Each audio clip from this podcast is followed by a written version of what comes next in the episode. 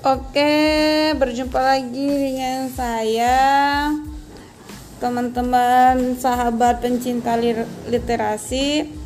Untuk selanjutnya kita akan berbicara tentang Undang-Undang Dasar seribu sembilan ratus empat puluh lima. Nah, tentu teman-teman sudah tahu ya Undang-Undang Dasar empat puluh lima ini. Tahu nggak teman-teman bahwasanya Uh, da- Undang-Undang Dasar empat puluh lima ini sudah diamandemen berapa kali? Ayo, sudah tahu kan berapa kali diamandemen undang-undang ini? Ya betul, sudah empat kali ya teman-teman diamandemen. Jadi pertama diamandemen pada era uh, Habibie, kemudian di era Gus Dur, era Megawati, dan di yang terakhir di era S B Y.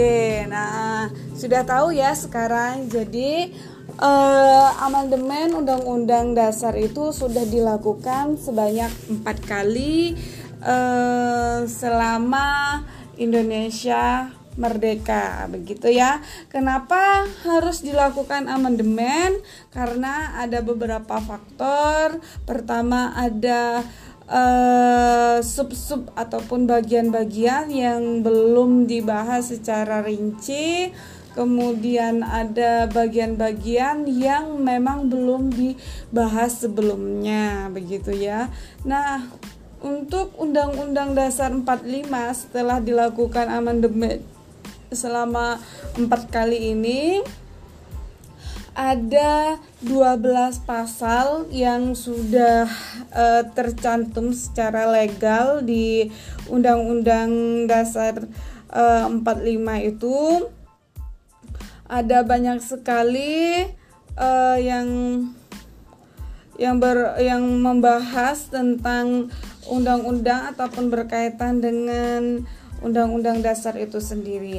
Ayo, untuk sekarang kita akan berbicara tentang beberapa berapa bab sih Undang-Undang Dasar empat puluh lima setelah dilakukan amandemen. Uh, ada dua belas bab. Yang pertama itu uh, berbicara tentang bentuk dan kedaulatan.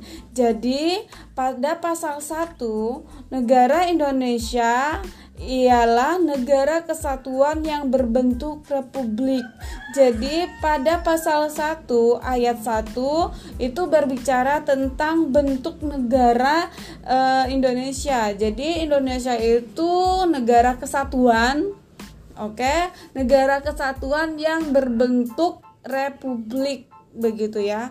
Jadi Indonesia itu republik, bukan kerajaan, bukan Uh, apalah uh, bukan juga sistem federalisasi, tapi republik, begitu ya. Kemudian ayat kedua pada pasal satu itu, kedaulatan berada di tangan rakyat dan dilaksanakan menurut Undang-Undang Dasar.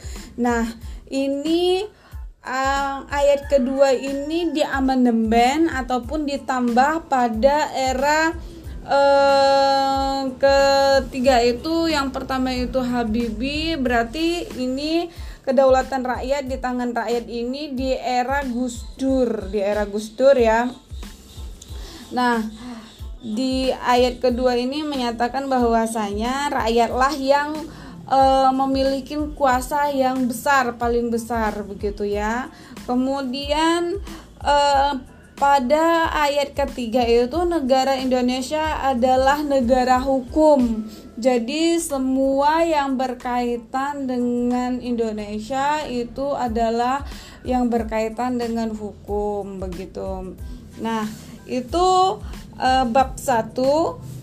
Eh, bab satu itu hanya ada satu pasal, namun ada tiga ayat, begitu ya. Pada bab satu dan ayat satu itu ada dua pasal, ada dua maaf, ada dua ayat yang dilakukan amandemen.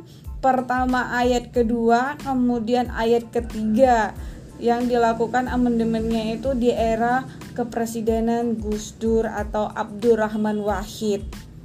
Nah, bab kedua itu Majelis Permusyawaratan Rakyat atau M P R. Pada bab dua ini terdapat dua pasal, e, di mana setiap pasal itu memiliki tiga ayat masing-masing, gitu ya. Nah, pada ayat pertama pasal kedua, Majelis Permusyawaratan Rakyat terdiri atas anggota Dewan Perwakilan Rakyat dan anggota Dewan Perwakilan Daerah yang dipilih melalui pemilihan umum dan diatur lebih lanjut dengan undang-undang. Jadi ayat pertama itu yang pada bab satu, bab dua menyatakan bahwasanya M P R itu adalah gabungan dari dua. Pertama itu D P R, yang kedua itu D P D. Jadi gabungan dua itu ya. Nah, pada ayat kedua, Majelis Permusyawaratan Rakyat bersidang sedikitnya sekali dalam lima tahun di ibu kota negara. Nah, ayat kedua ini menyatakan tugas dari M P R itu sendiri. Jadi M P R itu harus bersidang paling sedikit itu satu kali selama lima tahun, begitu ya. Yang ketiga, ayat ketiga itu segala keputusan permusyawaratan ataupun Majelis Permusyawaratan Rakyat ditetapkan dengan suara yang terbanyak atau voting. Jadi ketika hmm, M P R itu melakukan eh, keputusan-keputusan, dia harus melaku, melalui dengan suara terbanyak atau voting, begitu ya. Nah, untuk pasal ketiga dari bab dua itu, Majelis Permusyawaratan Rakyat mengubah dan menetapkan Undang-Undang Dasar. Jadi majelis ataupun M P R inilah yang berhak untuk melakukan, merubah atau mengganti Undang-Undang Dasar. Nah, jadi kalau untuk amandemen-amandemen ini dilakukan ataupun um, perubahan Undang-Undang Dasar itu dilakukan oleh e, M P R. Kemudian Majelis Permusyawaratan Rakyat melantik presiden atau wakil presiden. Jadi ada dalam pasal ketiga ada dua tugas yang ada tiga tugas yang berkaitan dengan Uh, tugas M P R. Pertama, dia bisa merubah atau mengganti Undang-Undang Dasar ataupun uh, bisa mengganti uh, bisa melakukan amandemen. Yang kedua, uh, M P R itu memiliki tugas mengangkat presiden. Ketiga, M P R itu juga memiliki tugas dapat memberhentikan presiden dan wakil presiden, begitu. Nah, untuk bab empat, bab tiga ada eh, yang berkaitan dengan kekuasaan pemerintah negara atau pemerintah, kita simpa, singkat aja ya.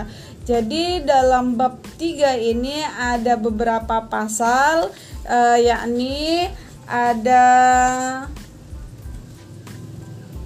ada satu dua tiga empat lima enam tujuh delapan sembilan sepuluh sebelas dua belas tiga belas empat belas, eh, ada ada enam belas pasal, ada enam belas pasal di bab tiga ini yang berkaitan dengan pemerintahan. Jadi sangat rigid, lumayan rigid. Pertama itu e, berkaitan dengan kriteria e, ataupun kekuasaan pemerintah itu. Jadi pemerintah itu menurut Undang-Undang Dasar yang memegang kekuasaan. Jadi pemerintah itu adalah sesuatu ataupun lembaga yang memegang kekuasaan. Yang kedua itu dalam melakukan kewajiban presiden, dia dibantu oleh wakil presiden. Pada bab tiga, bab, bab tiga pasal lima, presiden memiliki hak untuk mengajukan rencana undang-undang. kepada Dewan Perwakilan Rakyat.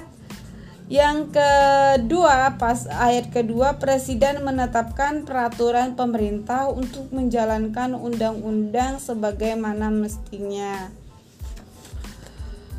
Jadi bab e, bab tiga pasal dua pasal empat itu kriteria ataupun kekuasaan itu siapa sih? Ya, presiden. Kemudian dia dibantu oleh wakil presiden. Pasal lima itu dia memiliki hak untuk, jadi pertama itu siapa yang dimaksud dengan kekuasaan, yaitu presiden, wakil presiden. Kemudian bab lima itu dia itu memiliki hak, di mana dia mengajukan haknya itu bisa mengajukan rencana undang-undang, kemudian menetapkan peraturan undang-undang itu sendiri.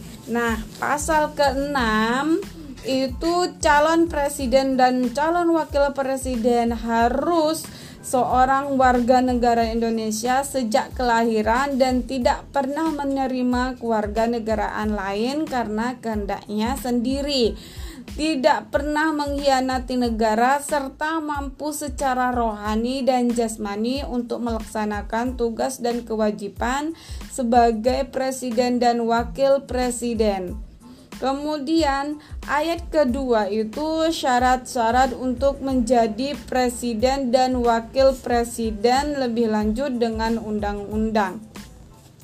Jadi setelah pasal empat itu berbicara siapa sih yang berkuasa ataupun pemerintah itu, kemudian eh, di mana pasal empat ini berbicara tentang presiden dan wakil presiden, kemudian hak dari presiden dan wakil presiden, di mana haknya itu mampu meran- mengajukan rencana undang-undang, kemudian menetapkan undang-undang. Itu pasal empat. Nah, pasal lima. Nah, pasal enam ini kriteria ataupun uh, syarat-syarat Uh, yang yang boleh menjadi presiden, gitu ya. I, syarat syaratnya itu adalah orang ataupun uh, masyarakat yang sejak lahir uh, dia dilahirkan di Indonesia, begitu ya, dan tidak m, tidak pernah melakukan pengkhianatan kepada negaranya. Kemudian dia memiliki kemampuan secara rohani dan jasmani untuk melaksanakan tugas. Jadi kalau presidennya sakit-sakitan itu eh, sudah tidak masuk dalam kriteria calon presiden, begitu ya. Nah, pasal enam A, presiden dan wakil presiden dipilih dalam satu pasangan secara langsung oleh rakyat.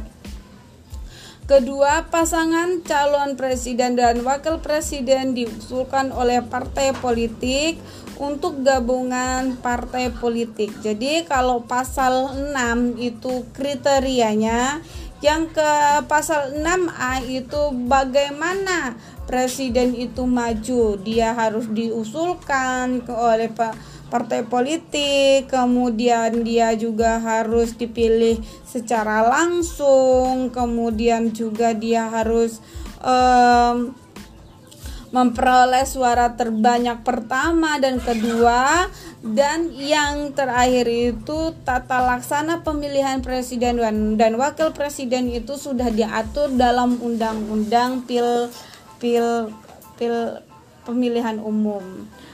Oke, sampai di sini. Nanti kita akan lanjut pada pasal tujuh dan seterusnya. Dadah.